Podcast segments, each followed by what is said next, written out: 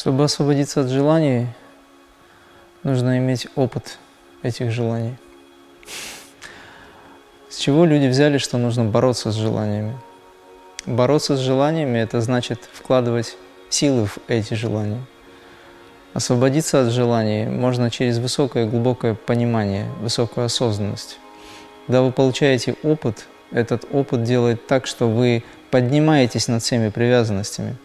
Все желания находятся в центре Муладхара, Сватхистана, Манипура, имеется в виду социальные желания, которые якобы мешают людям. Но на самом деле людям мешает собственный ум.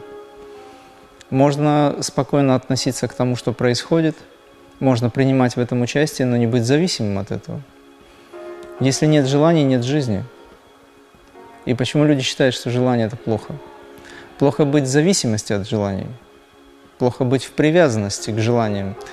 Если желания вам мешают, вы можете их не исполнять, но тогда у вас должно быть глубокое понимание, что вы свободны от этого, вы должны ощущать эту свободу.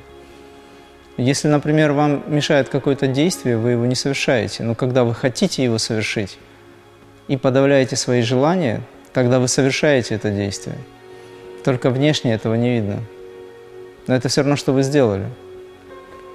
Поэтому, когда люди практикуют, получают духовный опыт, они меняют отношение к жизни, у них происходит мощная переоценка ценностей, пробуждается внутреннее высокое качество – и тогда человек наконец-то начинает понимать, что действительно должно быть в виде желаний. Желание души, развитие, сострадание, любовь, высокие качества.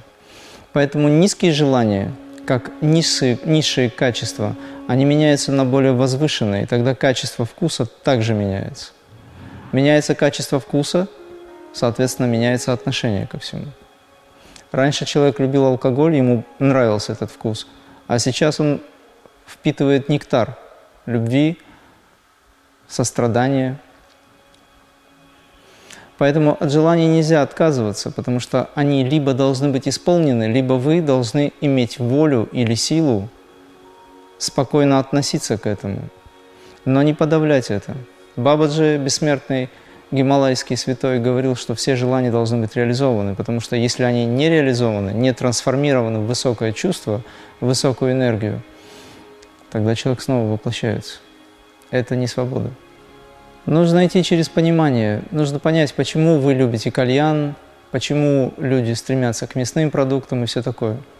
Это говорит о том, что их сознание находится в невысоких центрах, то есть это сознание погрязло его надо возвысить. Для этого нужно очищать разум, для этого нужно делать пранаямы, для этого нужно молиться, медитировать в целом, куда входит, собственно говоря, все, что я перечислил выше.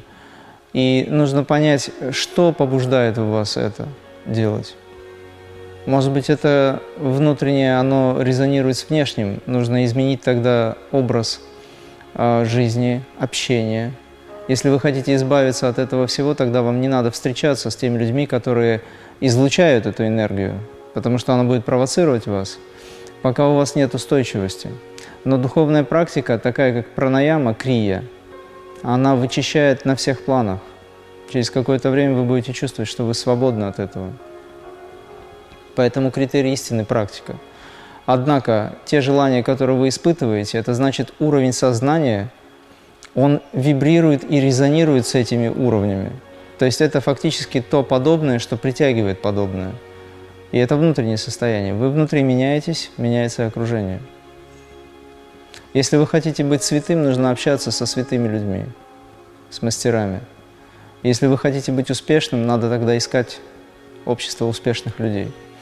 Но одно другому не мешает. Если вы хотите избавиться от плохих привычек, то нужно идти методом вытеснения или замещения – Можете создать список плохих привычек, одна колонка. Вторая колонка – это список хороших привычек, которые являются альтернативой.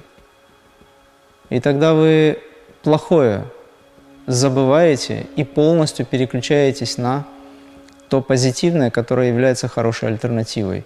И начинаете преследовать по списку каждый пункт, взращивая в себе хорошие качества. Проще говоря, заменить плохие привычки хорошими – Когда вы это сделаете путем вытеснения, вы приобретете судьбу.